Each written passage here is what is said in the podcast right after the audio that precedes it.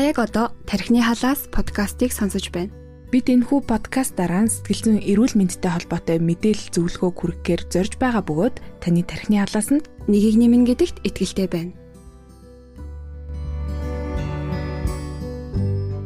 Үзэг сонсогч та бүхэндээ орой минь хүргэе. Тархины алаа сэтгэл зүйн нэвтрүүлгийн маань дараагийн шинэхэн дугаар та бүхэндээ хүргэд бэлэн болсон байна. Хүүхдээ хэрхэн хүмүүжүүлэх талаар сэтгэл зүйчийн зөвлөгөө мэдээллийг сонсохыг хүсэж байгаа бол дэлгэцэндээ ойртон суугаарай гэж хүсэж байна. За бидний өнөөдрийн дугаарт хэрэглээний сэтгэл судлалын хүрээлэнгийн сэтгэл зүйч доктор Новин маань оролцоход бэлэн болсон байна. Тэгээд бидний урилгыг хүлээн авч хүрэлцэн ирсэнд баярлалаа. Танд орой минь төргий. Аа.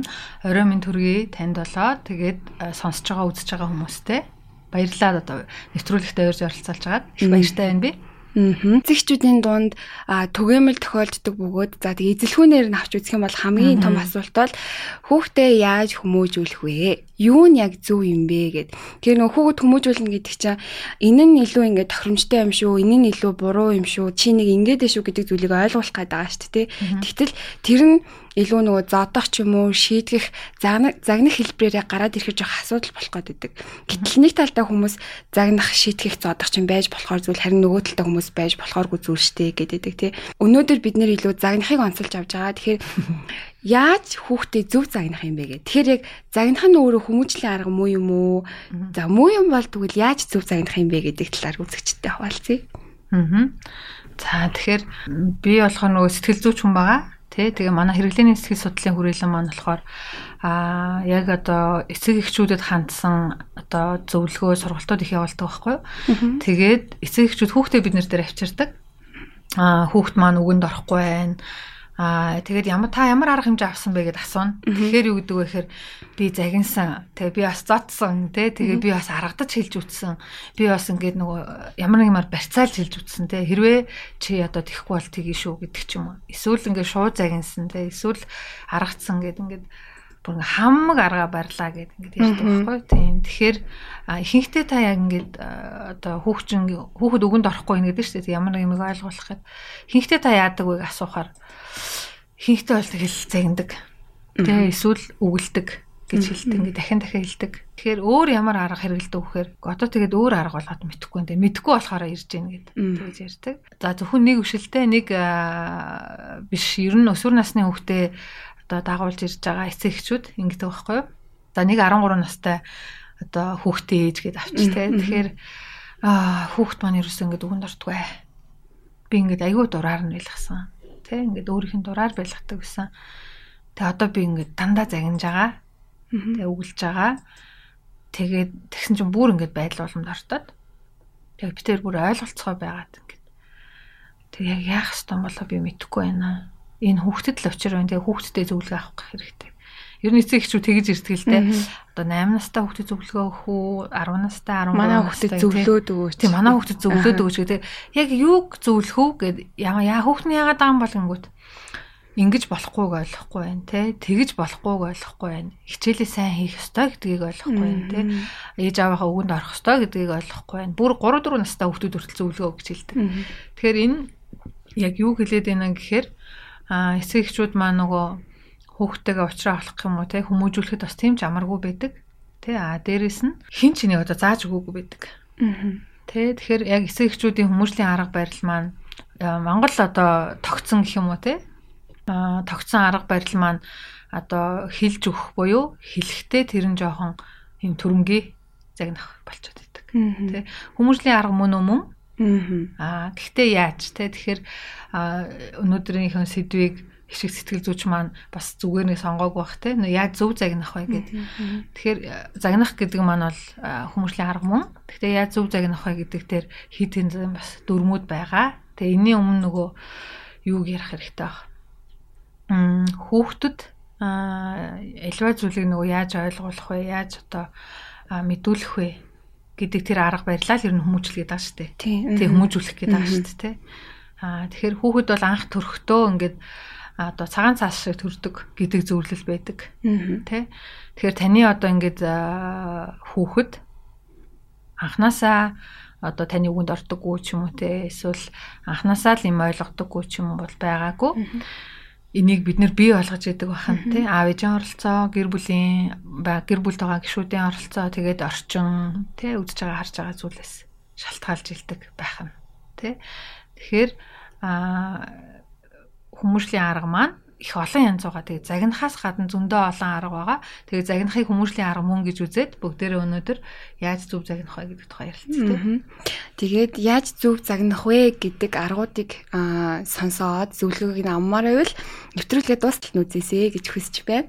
За тэгэхээр дээрээс нь сайн нөгөө илүү нөгөө Монгол уламжлалт тогтсон аргуудын талаар ярьсан шүү дээ. Тэгэхээр өмнө нь ч бас би хэлсэн а одоогийн үеийн хүүхдүүд болон өнгөрсөн үеийн хүүхдүүдийг одоо юу гэж одоо өмнөх үе одоо он цагт байгаа хүүхдүүдийг юу зүрлээд байгаа гэх нэг утсаар зүрлээд байгаа жишээлх юм бол Nokia iPhone байлаа гэхэд Nokia-ны цэнэглэгч ингээ нэг юм бүдүүн оролттой тэгтэл iPhone-ыг цэнэглэх гээд ингээ цэнэглэгч хаад байдгаа гэдэг зүрлэлүүдийг ашигладаг шүү дээ. Тэгэхээр таны нөгөө нэг зодох гээд байгаа, шийдэх гээд байгаа эсвэл ингээ бүр илүү хитрхи төрмгийн байлаар загнах гээд байгаа арга чинь ингээ тохирохгүй байна гэж хэлэнгүү нөгөө талаасаа үгүй ээ.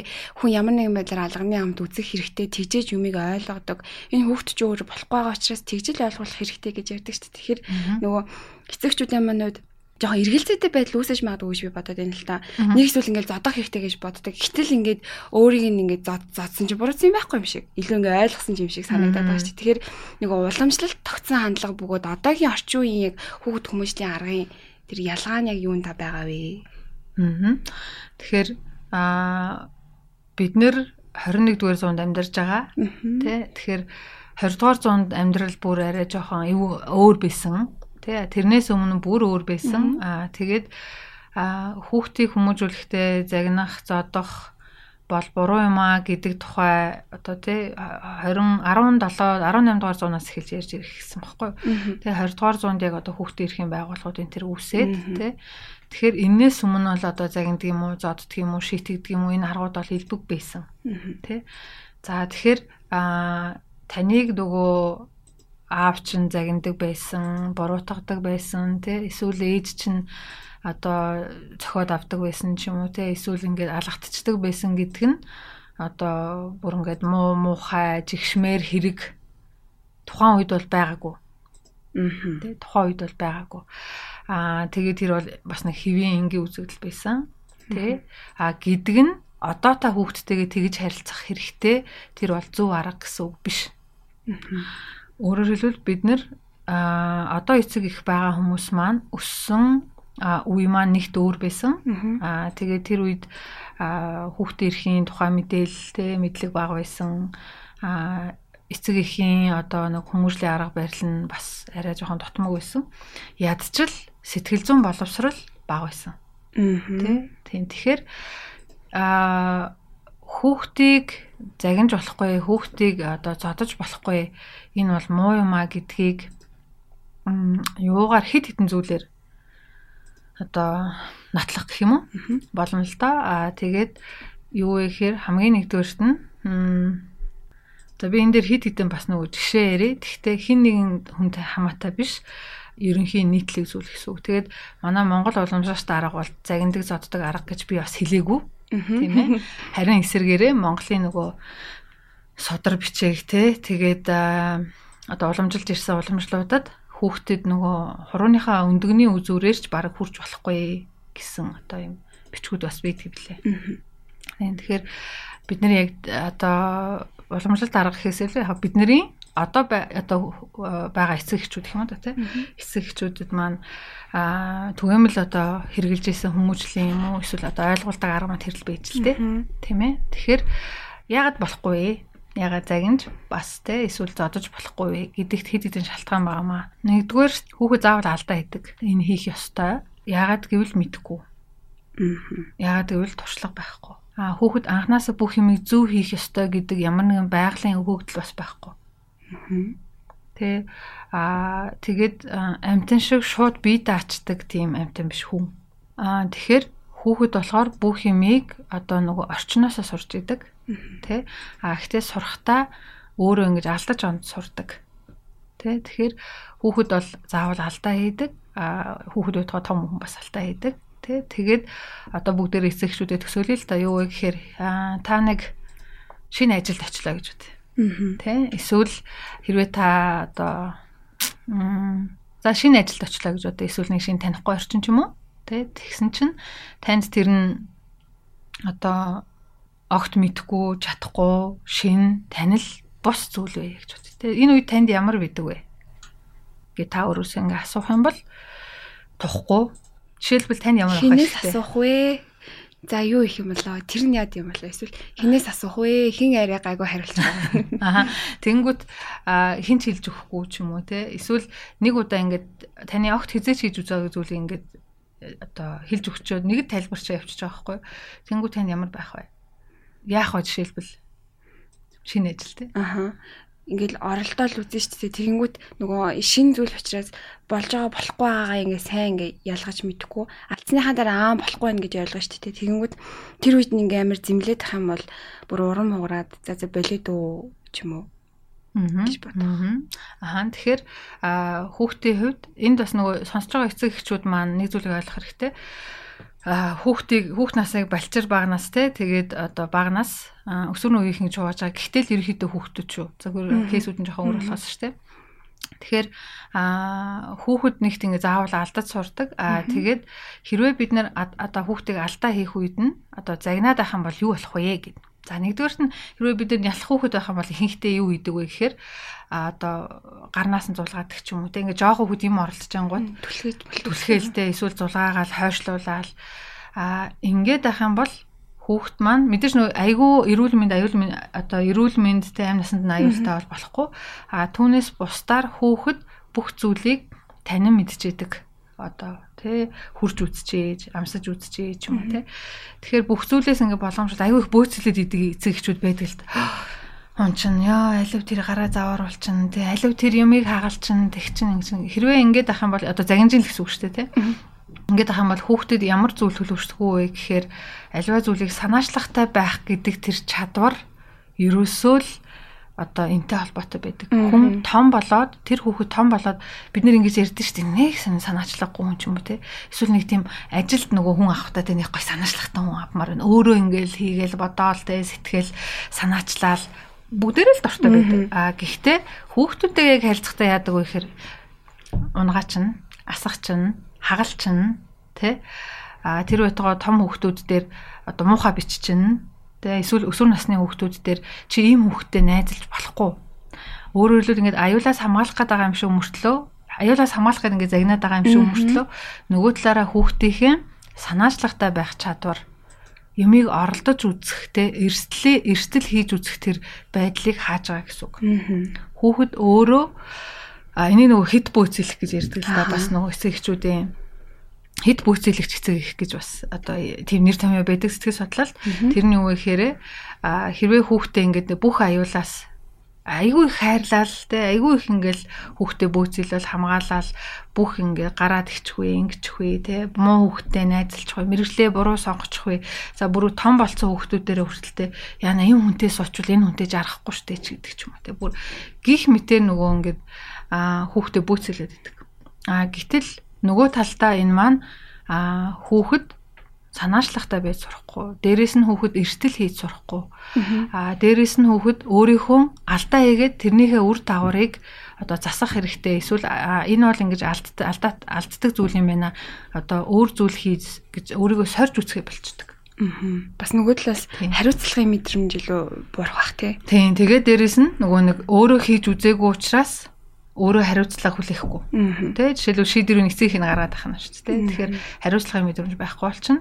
Аа тэгээд дээрэс нь загнах үед ерөөсөө хүүхдийн сэтгэл зүйд юу болдог вэ гэхээр аа ялангуяа одоо юм юмны учрыг наан цааныг ойлгохгүй өсвөр наснаас өмнөх үе буюу 10-аас өмнөх насны хүүхдийн хувьд бол за ер нь би юм одоо итгэвтэй байх, санаачлагтай байх, юмыг оролддог байх, хүүхдэрхүү зантай байх, тэ а сэргэлэн цаваа байх одоо чи битгий инээлгэн битгий гүүгээд ээлгэн те битгий ингэж шалыг ингэж ингэж уугаа битгий тэглгэн те тэгэхээр а би юусэн юм итгэвтэй санаачлагтай одоо те юм хийдэг байх нь буруу юм байна.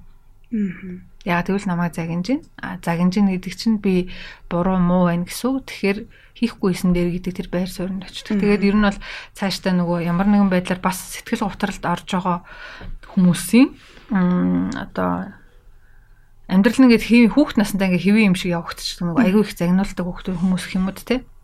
Аа тэгээд дараа нь яг нөгөө амьдрал дээр гараад ирэхээр юу болдог вэ гэхээр шалтгаангүйгээр гутардаг. Яагаад байгаагаа мэдэхгүй ингээл дотор нэг өөртөө сэтгэл хангалуун босч юм уу те. А юм хиймээр байдаг гэхдээ өөрөө хийж чадахгүй ч юм уу те.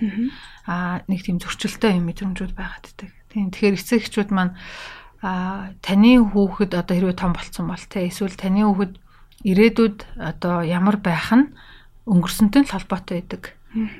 Өөрөөр хэлбэл а өнгөрсөнтэй холбоотой. Гэхдээ тэр өнгөрснийг та бий болгож байгаа.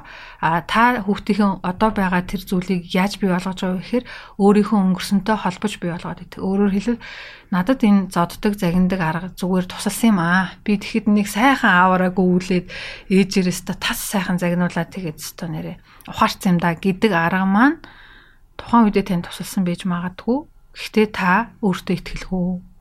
Гэхдээ та өөрийгөө буруутаагаад. Гэхдээ та а бусдыг шүүмжлэмт хий ч юм уу те. Ийм давхар бас ийм нөгөө шинж тэмдэг гэдэг юм уу давхар ийм нөгөө нэг сөрөг зүйлүүд байгаа гэдгийг эсвэл нөгөө ингээд өөртөө сэтгэл ханамжтай байж чадахгүй байх те. Эсвэл ингээд баяр амьдралын баяр баясгалан мэдхгүй байх альва зүйлийг сөргөөр харах хит сэргийлэх те. Хит ингээд нөгөө болгоомжлох Имэрхүү байдлууд бас дагалдаад явж идэг шүү гэдгийг нөгөө олж хараасай хэлэх гэсэн. Тэгэхээр нөгөө намайг зодж исэн гэдг нь тухайн үедээ хүүхэд нөө зодох юм уу загнах үед ингээ болдог. А гэхдээ тэр нь ахад үргэлжилдэг. Загнах үед. Яагаад ингээ загнаал загнаад ахад болдоггүй вэ гэхээр загнах гэдэг маань нөгөө хүүхдийг анхаарал хандуулж байгаа хэрэг болчдөг. Тэгээ өөрөөр хэлбэл загнана гэдэг чинь бид нэр энгийн үед хүүхдээ ингээд сайхан аятаахан таата байх үед нь те одоо хичээлээ хийгээд эсвэл тэнд ингээд нэг айтайхан юм хийж яхад нь анхаарахгүй те мөртлөө буруу юм хийх үед нь ингээд загнаад идэг. Тэгэхээр нөгөө буруу үйлдэл маань илүү батчаад үлдээд идэг. Хүний зан үйл маань одоо батжуулалтаар явдаг гэсэн үг. Тэг ингээд нөгөө амтны цирк амтд байдаг шүү дээ. Циркийн амттыг яаж сургадаг вэ гэхээр ямар нэгэн зүйлийг хийснийхэн дараа амруу ингээд юм хийдэг шүү дээ. Хоол ч юм уу тийм. Тэгэхээр загнана гэдэг маань нөгөө хүүхдийн тухайн үйлдэлийг буруу үйлдэлийг ч юм уу те илүү батжуулж идэг. Тэгээд айц төгшөөр үүсгэж идэг. Дараагийн удаа загнуулахгүй тулд гэдэг нөгөө юм айц төгшөөрийг үлдээж идэг. Тэгээ ер нь би ярианд байдаг шүү дээ. Бидний ярианд донд юу вэ гэхээр аа тэр хүн одоо те багштай загнуулахгүй тулд хичээлээ хий. Ээж авдаа загнуулахгүй тулд би тгий гэдэг ч юм уу. Тэр хүүхэд нөгөө загнах үед айгу өөрийгөө таатаага таагүйгээр мэдэрдэг. Аа тэгээд энээсээ улбаалаад юу үсдэг вэ гэхээр одоо алдаа хийхээс айх эрсдэлтэй байлаа сайх тий. Аа тэгээд дээрэс нь мөнхийн хэзээ намайг загнах бол гэсэн юм нөгөө одоо одоо айдс буюу төгшүүр юм суур төгшүүр бий болчтой. Тэгээд жоохон одоо сэтгэл зөвлөөнд ирж байгаа хүмүүс ярьдаг л да. Эсвэл хүүхдүүд ч бас ярьдаг. Ингээд хаалганы чимээ ингээд э, сонсогдонгууд яана одоо ээж аав ирж ин за намайг загнах болов те гэд ингээд гэр орно гялс цэвэрлдэг ч юм уу те эсвэл ингээд ээж аав нь баг яаж амьсгалж байгаа яаж хөдөлж байгаа гэсэн намайг загинж магадгүй гэсэн юм хүлээлттэй болчдөг. Өөрөөр хэлбэл 50 бас байдалтай болно гэсэн ингээд хүүхдүүд суур одоо 50 бас байдлууд үүснэ гэсэн. Аа эцэгчүүд хийхдээ ингэж асуудаг штеп. Хичээлээ ингээд хийхгүй юм аа. Одоо хичээл хийх тэр тэгснээ хичээл хийх нь ингээ өөрт нь хэрэгтэй гэдэг ерөөсөө ойлгохгүй ингээд гэдэг. Тэгэхээр саяны нөгөө яг нөгөө загнахтай холбоотойгоор ингээ бодсон чинь загнуулахгүй тулд хичээлээд хичээлээдэг зорилго нь юу гэсэн загнуулахгүй тулд би юм сурж авахын тулд ч юм уу эсвэл өөрийнхөө төлөө гэдэг зүйл огт байхгүй. Тэгсэн чинь эсэргээр эцэг эхчүүд өөрийнхөө төлөө хийж юм сурж гэн гэдэг зорилготойгоор хичээлээ хийсэ гэж боддог болтол эсвэл аяга угаах ч юм уу гэрээ цэвэрлэх ч юм уу хоолоо ихийг хүртэл те Уг нь чи миний юм би гэрээ гоё олгож гэн гэрээ цэвэрлэх юм бол ийм байх гэдэг уг нь зорилготойгоор юм их байтал эсэргээрээ зорилго нь би загнуулахгүй тулд тэгээд нэг юм хингүүд л хөөй гэж орлонгууд хөөй гэж орилж байгаа чимээн л нөгөө болохгүй байгаа зүйлийг нь улам батжуулаад Аа. байгаад байгаа юм шиг яг тийм төсөөлөл бож юм л та.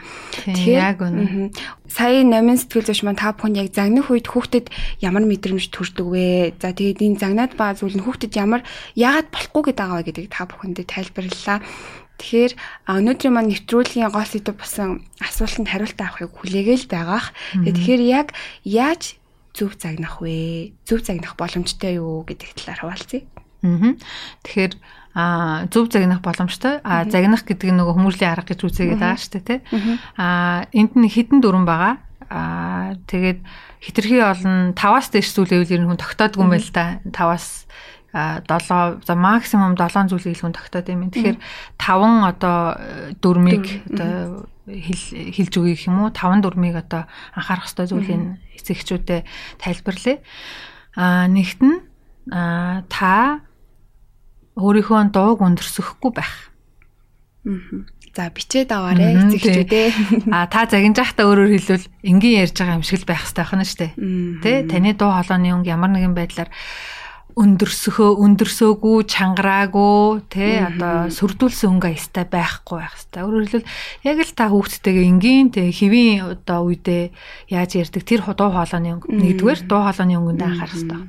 За хоёрдугаарт нь хүүхдийн нүдрүү нь харж ярих хэвээр.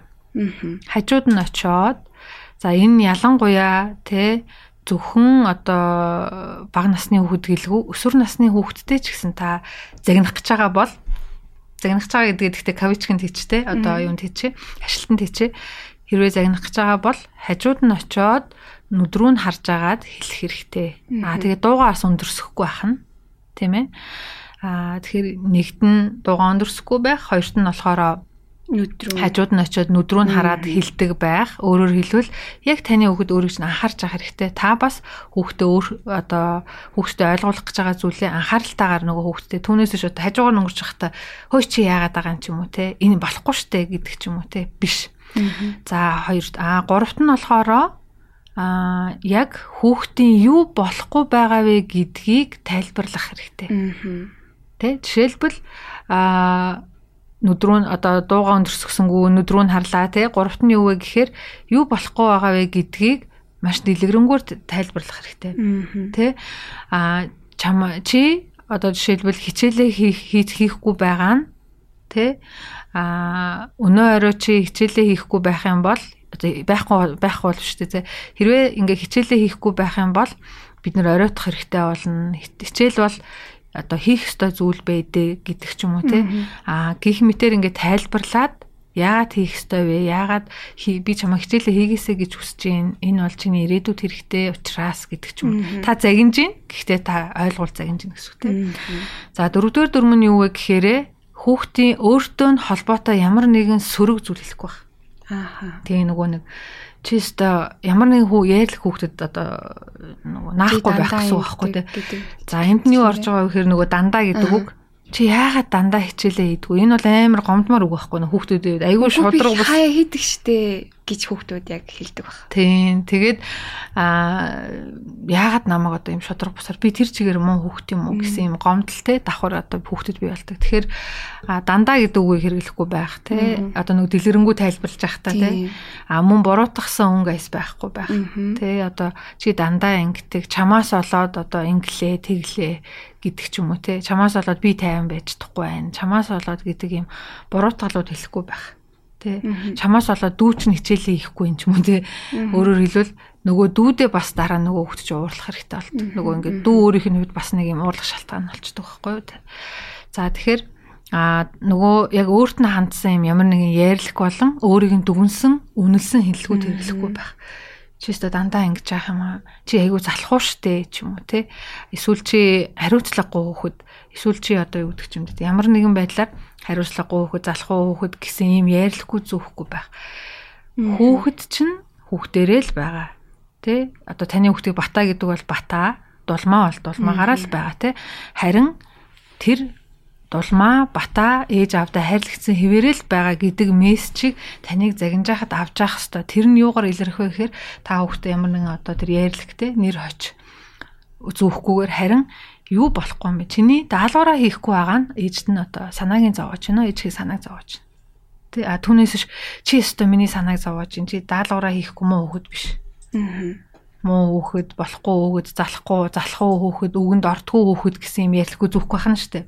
Харин юу болохгүй байгаа гэдэг тэр үйлдэлүүдийн дэлгэрэнгээр тайлбарч хэлж өгөх хэрэгтэй. Хичээлээ цагтаа хийхгүй байгаа. Хичээлээ хийхгүй байгаа гингүүт үгүй би хийдэг штэ гэд. Тэгэхээр хичээлээ цагтаа хийхгүй байгаад нь ээж нь санаа зовж гинэ. Ягаад гэвэл амрах хэрэгтэй байгаа учраас гэдэг ч юм уу те. Жохон хөвгдөж гэсэн яг иймэрхүү байдлаар тайлбарлаад өгч болно. гол нь хүүхдийн нэртэй нь одоо залхуу бата тий өнгөрөө дулмаа гэдэг ч юм ямар нэг нэр хоч зүүхгүй байгаасаа гэдэгт эцэгчүүд анхааруулж хэлмээр байна. Тэгээд нөгөө яагаад нөгөө нэр хоч бити зүгээрээ дагааг бас дараа нь жоохон тайлбарлчихъя. А тэгээд тав дахь дүрм. Тэ тав дахь дүрм нь юу вэ гэхээр а яах хэрэгтэйг та бас заавал хэлж өгвөл зүгээр. Тэ а санаа зовж ийн гэдэг юм уу те хичээлээ ингээд хийх хэрэгтэй байна. Эсвэл одоо гэрээ цэвэрлждэг байх хэрэгтэй байна. А хизээ яаж гэдгийг та бас хэлж өгвөл зүгээр ямар яавал та одоо загнахгүй юм те яавал та өглөхгүй юм яавал та сэтгэл хангалуун байх юм гэдгээ бас тодорхой хэлж өгөх хэрэгтэй те 7 цагаас өмнө 8 цагаас өмнө ч юм уу те хичээлээ хийцэн байвал те ээж нь ингээд санаа амар байна. Гэхдээ энэ бол нөгөө ээж нь санаа амар байх гэхээсээ илүү нөгөө нэг чи ямар нэгэн байдлаар ингээд одоо өөрийнхөө тэ зохицуулах хэрэгтэй ийм ийм юм байгаа гэдгээ айгу зүгээр тэлгэрэнгүй хэлчих юм. Аа. Тэ. Тэгэхээр ийм одоо эдгээрийг мөрдөх нь мөрдөх юм бол энэ бол нөгөө зөв загналт болох нь. Аа. За тэмдэглэж авсан гэж найдаж байна. Тэгээд үнэхээр чин сэтгэлээс тэмдэглээсэй гэж хүсэж байна. Бид нэр яг хүүхдээ яг зөв загнах бай гэдэг илүү нөгөө хүүхэд тал руу ингэ ярьж байгаа дээ. Тэгтэл яг хүүхдийг хүмүүжүүлэх гээд байгаа тэнд ингээд илүү оролдлого хийгээд байгаа хүн нүрэ эцэг гэх байгаа. Гэтэл заримдаа үнэхээр ингээд төвчээр бармаар тесэрмээр ингээд зүйлүүдийг хүүхдүүд тимүүлтүүдийг хаяа гаргадаг. Тэрэндээ болоод контролоо алдаад өөр ирэхгүй муухай үг хэлдэг эсвэл заримдаа зохиод авдаг авдгаа гэд эцэгчүүд ярьдаг ч тийм. Тэгэхээр эцэг их өөрөө ингээд хүүхдээ зөв загнаа зөв хүмүүжүүлэхийг бүх хүмүүс чин сэтгэлээс хүсэж байгаа. Гэтэл сайн ааж байхыг тий хүүхдийнхээ хайртай ээж аав нь. Ааха тий. Тэгтэл контрол алдах гээд байна. Тэгвэл эцэг их өөрөө хүүхдээ зөв загнаж зөв хүмүүжүүлэх нь бол өөртөө яаж анхаарах хэрэгтэй вэ? Гэдэг талаар. Тийм. Тэгэхээр а нэгт ингээд нөгөө хэрвээ та нөгөө хүүхдээ яаж тайлбарлахыг мэдгүй ихэнхдээ эцэг эхчүүд маань нөгөө одоо тий хүүхдтэйгээ ингэж харилцах хэрэгтэй хүүхдийг ингэж одоо нөгөө ойлгуулах хэрэгтэй гэдэг ямар ч тийм сургалтанд байхгүй сургалт юм уу те тэр сэтгэл зүйн боловсролыг авалгүйгээр одоо хүүхдтэй болоод нөгөө хүүхд нь төрцөн учраас тэр хүүхдийг хүмүүжүүлэх хэрэгтэй болж байгаа байхгүй юу те тэгэхээр ухамсаргүйгээр яг нөгөө нэг өөрт байсан туршилгаа ингээд автдаг өөртөөс нь туршлага гэдэг нь өөрөө хүүхэд байх үед нь эцэг их нь өөртөө яаж харилцаж байсан байдаг тэр туршлагуудаа нөгөө ингээд давтаад эхэлдэг. Аа тэр нь одоо хэрвээ туслахгүй бол те эсвэл одоо сонссон мэдснээрээ ингээд хүүхдээ хүмүүжүүлэх гээд ойлгуулах гээд харилцах гээд тэр нь болохгүй л яадаг вэ гэхээр одоо нөгөө харгаа барсандаа нэг тохиолдол нь юу гэхээр аргаа барсандаа одоо тэг ингээд өөрийгөө ингээд хүчгүй гэж мэдрээд тэр үед ингээд хэсгэл төвчээр алтаад Тэг өөрөө ирэхгүй мэдсээр байж зохиж авдаг ч юм уу мэдсээр байж хүүхдээ айгүй муухагаар хэлцдэг ч юм уу те. Ингээд дараа нь хамгийн муухай нь эцэг эхчүүд маань гимшдэг. Тэг гимших сэтгэлээр дараа нь хүүхдтэйгээ ээжэнд тэгчлээ аав нь ингэчлээ гэд хүүхдтэй тоглоом энэ төр авч өгдөг ч юм уу. Эсвэл хүүхдээ илүү эрхлүүлэх гээд идэг ч юм уу. Тэгснээ ахаал нөгөө ингээд нөгөө тесэрдэг дэлбэрдэг муухай хайшилдаг юм нэхэлдэг. Тэг энэ бол нөгөө яг сэтгэл зүй талаасаа бол хүүхдийн сэтгэл зүй болон хүүхдийн сэтгэл зүйд үзүүлэх нөлөөлөх талаас хамгийн муу үр дагавартай гэж үздэг байгаа. Яагаад вэ гэхээр хүүхдийн хувьд ахаад хизээ ээж дэлбэрэх бол би юуг зөв хийхгүй юм одоо юуг зөв юуг буруу хийж байгаа гэдгээ мэдхээ болоод эхэлдэг. Өөрөөр хэлбэл дандаа л ингээд шинэ юмнууд бас гарч ирж штэ тий. Тэгэхээр а нэгт хэрвээ нөгөө нэг ээж аав тесэрч ууралдаг тий загиндаг бухимддаг гинт огцон мууртай ээж аавд байгаа шүү дээ. Тэгэхээр огцон муурлах үед хүүхдийн сэтгэл санаанд юу явдаг вэ гэхээр яана тий сандрах тий хүүхэд ахаад илүү буруу хийж эхэлдэг. Илүү өөртөө ихтгэлгүй болдог. Тэгээд суур төгшүүр маань ингээд бас нэмэгдээд эхэлдэг. Тэгэхээр нөгөө байнгын нөгөө ингээд а хэзээ намайг загнах болцаа би буруу юм хийчих үедээ гэдэг юм хүлээлт бас би болчдөг тий. Аа тэгэхээр нэгдүгээр нь болохоор эцэг эхчүүд маань нөгөө бас сэтгэл зүйн боловсруулаа нэмэгдүүлвэл зүгээр. Хүүхдийн сэтгэл зүй бол бидний бодож байгаас арай жоохон өөр байдаг тий бид нар болохоор ингээд хилээл өглөөл загнаад ах юм бол ойлгоно гэж боддог. А гэтэл хүүхдэд нэгт үзүүлж харуулах хэрэгтэй. Өөрөө үлгэр жишээгээр. Та өөрөө хийдэггүй зүйлээ тий өөрөө шүдэ аваадгүй гэж хүүхдэд байнга шүдэ авахыг шаардах тий эсвэл өөрөө ямар нэгэн цаг баримталж те гэртээ гэрийн даалгавар ч юм уу гэртээ ингээд ажиллаа ямар нэгэн байдлаар зохицуулдаг өмөртлөө хүүхдээсээ оройжонгоо гэрийн даалгавраа хийхийг шаардах ч юм уу те. Энэ маань нэгт нөгөө ингээд хүүхдэд тохиромжгүй байх. Үгүй аав хийдгүү штэ те. А хоёрдугаарт нь юу гэхээр нөгөө нэгдүгээрт нь үлгэр жишээ ингээд хүүхд харж идэг те.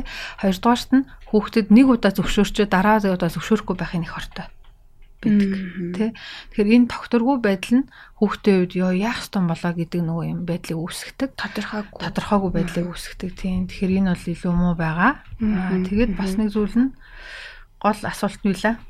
Эцэг хүн эцэгчүүд өөрсдөө яаж анхаарах вэ? Тийм. Тэгэхээр эцэгчүүд хэрвээ бүр ингэж үнэхээр тис одоо нэг хүүхдүүд чинь ямар ч буруу эцэгчүүд ирдгэлтэй энэ эсвэл надад асуудал байгаа мó хүүхднүүд маань ямар ч буруугүй ингээд нялх хамтдыг би ингээд загнаад ах юм. Тэ эсвэл хүүхдийн зан аашийг угаасаа л мэддэг ингээд ийм зан ааштай нь мэдсээр үйжиж би жишээлбэл мэддэг юмн дээр хүртэл ингээд загинж уурлаад байх юм. Тэгэхээр энэ бол нөгөө тантай холбоотой зүйл гэсэн үг. Яагаад хүүхд эцэгчүүд хүүхд рүүгээ уурдаг гэхээр хүүхэд бол ийм аюулгүй орчин байдаг. Аюулгүй өөрийнхөө агресс түрэмгийллийг гаргах одоо ийм бэлэн орчин байдаг. Тэгэхээр өөрөөс нь сул дорой, өөрөөс нь хамааралтай, хизээч өөрийг нь эсэргүүцэхгүй хүмүүс байдаг. Тэгэхээр эцэг эхчүүд ухамсаргүйгээр нөгөө нэг өөрийнхөө өөртөө хоримтлагдаад байгаа хүүхдүүдтэйгээ холбоотой биш.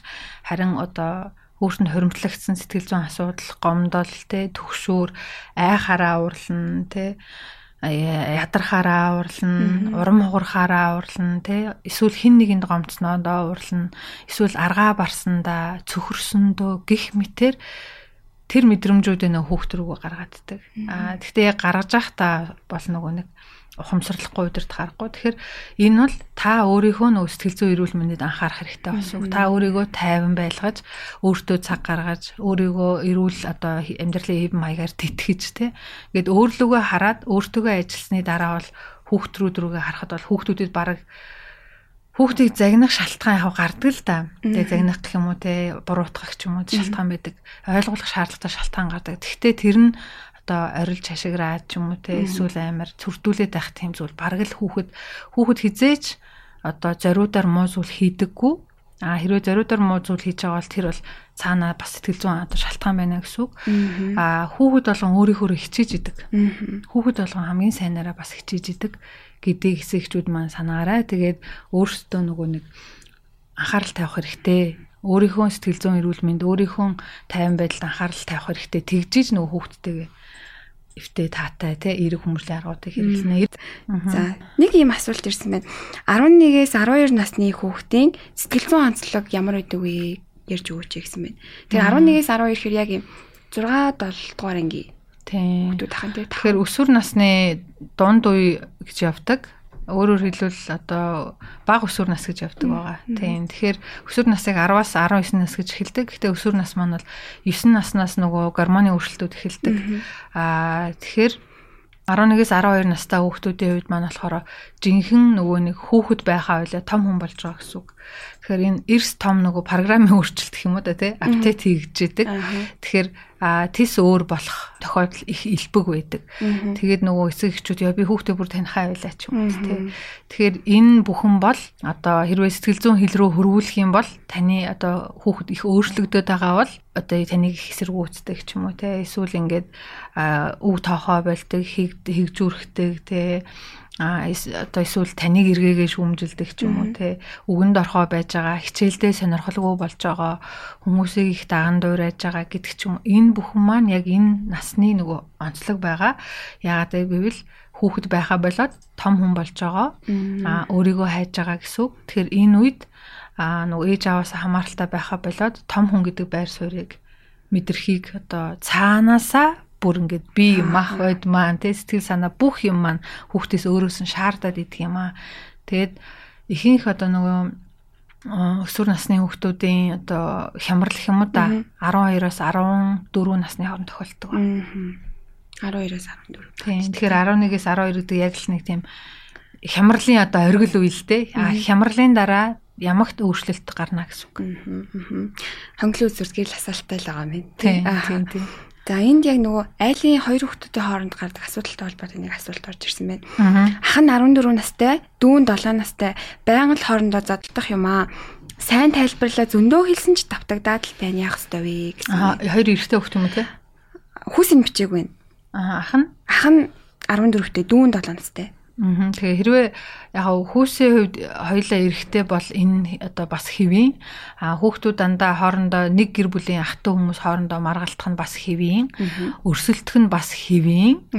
А тэгээд зүгээр байнга гэдэг нь танд айгу тийм төвхтэй ч юм уу те. Эсвэл тэр хоёрт бүр ингээд нэг тийм яа гарахгүй нөгөө нэгэндээ маш дургу эсвэл үзэн ядж байгаа ч юм уу. Тийм биш бол нэг тийм хэвийн.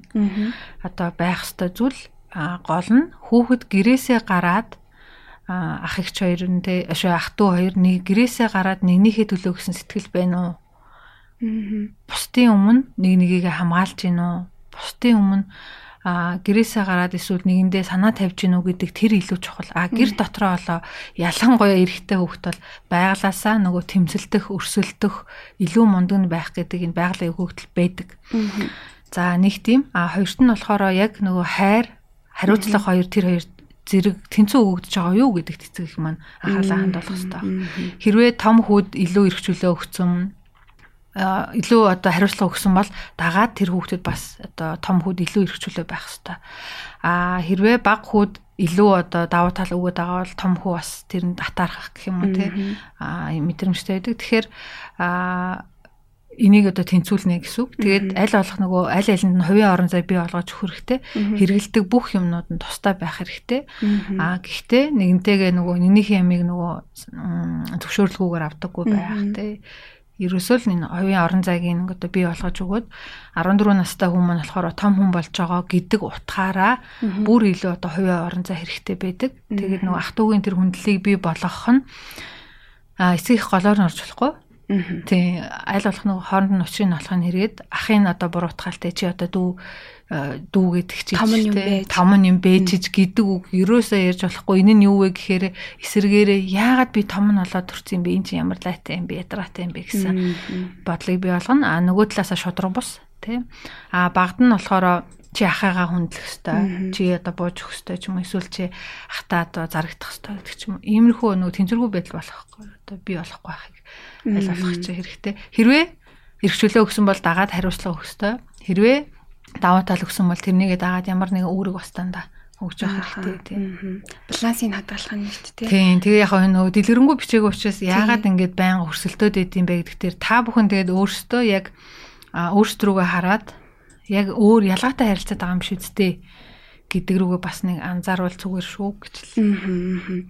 За тэгэхээр хүүхдээ зөв цаг яаж яаж одоо зөв загнах вэ гэдэг маань өнөө өнөөдрийн манай нэвтрүүлгийн сэдв байгаа. Тэгэхээр зөв загнах гэдэг маань нэг төрлийн хүүхд хүүхдээ яаж хүмүүжүүлэх вэ?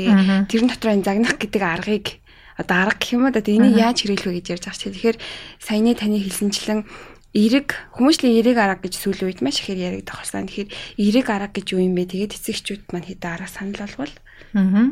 Тийм. Тэгэхээр түрүүчийн нөгөө зөв загнах таван алхам байгаа шүү дээ, тийм. Нэгт нь заавал одоо дууга өндөрсөхгүй байх, дууга өндөрсөхгүй байх, нүдрүү нь харах, тэгээд а одоо тайлбарлах тий тэгээд инээр хоч өгөхгүй байх а тэгээд юу хэрэгтэй байгаа гэдгийг бас тайлбарлах гэх. Тэгэхээр эцэг эхчүүд маань хүмүүжлийн эрэг аргууд гэдэгт юу орж байгаа вэ гэхээр сонсох өөрөөр хэлбэл сонсох. Бид нар одоо ингээл эцэг эхчүүд ингэдэм байл л да. Чи тэрийгээ тэгээж энийгээ ингэж тэгээрээ ингээрээ дандаа юм тушаал өгч идэг дээрс.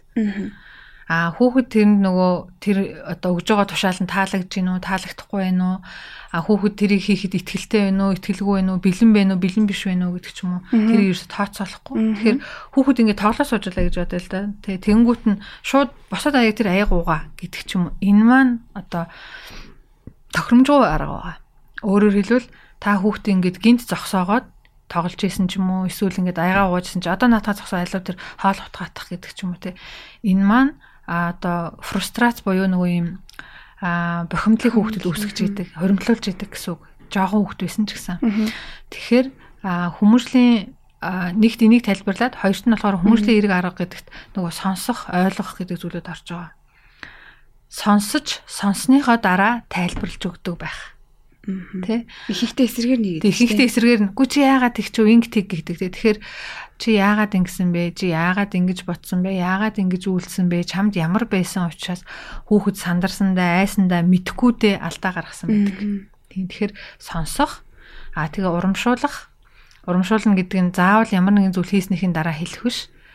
Тэ магтах биш харин одоо юм болж ийн жишээлбэл гэрээ цэвэрлсэн байх юм бол гэр ингээд хөө чи ямар мундаг юм бэ? гэхийн оронд те өө гэр цэвэрхэн болохоор ээж нь айгүй гой санаа амар байна ч юм уу те нэг л гой саруулхан болчихжээ. А чи ямар мундаг юм бэ? Хоол хийчих гэхийн оронд те өө ингээд нөгөө хоол ингээд бэлэн хоол үнэхээр гоё амттай болжээ гэдэг ч юм уу. Би амтрахын идэж чинь хоолны амт сайхан болжээ гэдэг ч юм уу те гих мэтэр нөгөө нэг а урамшуулж ах хүүхдийг. Тэгээ бас хөдөлмөрөөр урамшуулах гэж зүйл байгаа. Тэрний юу вэ гэхээр хөдөлмөрийг ихэнхдээ эцэгчүүд маань шийтгэл болгох штеп. За чиста хичээлээ хийхгүй болчээ. Аяга угаагаараа ч юм уу те. Бас хичээлийн шийтгэл болгочдаг. За за чи өвөнд орохгүй бол хичээлээ хийгдэх гэдэг ч юм уу. Энэ маань аль аль нь хичээлч муухай юм байна те. Хөдөлмөрлөгч муухай. Аяга угаах гэдэг чинь шийтгэл юм байна гэсэн утгаар хөгжиж өгч байдаг те. Тэгэхээр эсэргээрээ а чи ингээд сайн байх юм бол Тэгээ хэрвээ чи сайн байх одоо өөрөөр хэлбэл хийчих юм бол хэрвээ чи одоо энийг ингээд биелүүлчих юм бол одоо аяг угааж болно шүү, тоос арчиж болно шүү гэдг нь яг одоо нэг шагнал шиг хөдөлмөрөөр хөдөлмөрөөр урамшуулах гэсэн тий. Урамшуул чихрээ шоколадаар одоо урамшуулахгүй байхыг ер нь бол зөвлөж байгаа тий. Тий. Аа тэгээд нөгөөний арга нь болохоор ярилцах тайлбарлах гэдэг арга байна. За манай нэвтрүүлгийн цаг маань аль хэзээ дуусах дууссан байна. Тэгэхээр эцэгчүүд маань аюул олон асуулт бичсэн байна л да. Тэгэхээр энэгээр асуултуудаа авах боломжтой бас нэг сайхан үйл ажиллагаа болох гэж байгаа ч тийм сэтгэл зүйчтэй маань нэгдсэн эцэгчүүдэд зориулсан лекц болох гэж байгаа. Та энэ талаараа хуваалцаад тэг өнөөдрийнхөө яриаг дүгнээд дуусгая. Аа. За тэгэхээр а 10 2020 оны 11 сарын 20-ны 21-ний өдөр тусгаар тогтнолын ордонд 14-өөс 16 цаг 30-ийн хооронд 30 минутын хооронд дөрвөн сэтгэл зүйч байгаа. Тэ? Манай хүрээлэнгийн захирал золзаяа мөн би хөөрхөн зүрх төрийн бас байгууллагын сэтгэл зүйч инх чимээг сэтгэл заслын хэмжээ инх төвшнөр одоо нөгөө эцэгчүүдэд зориулсан сэтгэл зүйн боловсруулах лекц одоо толиулах байгаа. Энэ дээр бид нар маш олон одоо асуудлыг хөндөж эцэг эхчүүд одоо өөрийн мэдлгүй бас өөртөө илрүүлээгүй байсан тэр өөрийн ботсноосоо гадна өөрөө бас нөгөө илрүүлээгүй байсан асуултуудаа хариу авах боломж одоо бүрдэж байгаа. Хүүхдийн сэтгэл зүйн одоо нууцад тавтаа морилоо гэж хэлээ. Аа. За тэгэхээр асуухыг хүссэн айгүй олон зүйл байгаа баг гэж бодож байна. Тэгээ тийм ч учраас асуултууд илгээсэн баг. Тэгэхээр та бүхэн илүү одоо дэлгэрэнгүй мэдээллийг аваад магадгүй хүүхдтэй өөртөө онцлогоо зөвлөгөө сэтгэл зүйн үйлчлэгээ авахыг хүсэх юм бол хэрэглээний сэтгэл судлалын хүрээлэнд мөн хандах боломжтой байгаа. Тэгэхээр та бүхэн Facebook хуудасаараа хэрэглээний сэтгэл судлалын хүрээлэн гэд хайгаад үзэх юм бол сэтгэл зүйн үйлчлэгээний талаарх мэдээлэл за саяны сэтгэл зүйчийн маань хэлсэн лекцийн талаарх мэдээллүүдийг авах боломжтой баха. Тэгэхээр өнөөдрийн маань дугаартай хамтдаа байсан үзэгч та бүхэндээ маш их баярлалаа. Тэгээ бидний урилгыг хүлээн авч үнтэй сайхан зөвлөгөө өгсөн сэтгэл зүйчтэй мөн баярлалаа. За баярлалаа. Сонсогчтой үзэгчтэй. Тэгээд а манай хэрэглэн сэтгэл судлалын хүрээлэнд хандаж болно. Мөн хүүхдийн асуудлаар та бүхэн хэрвээ арга аргаа олохгүй байгаа бол сэтгэл зүйчдээс зөвлөгөө аваад үзээрэй. Танд туслах байхаа гэж найдаж байна. Өнөөдрийн манд дугаартай хамтдаа байсан үзэгч та бүхэндээ баярлалаа. Дараагийн дугаар хүртэл түр баяртай. Аа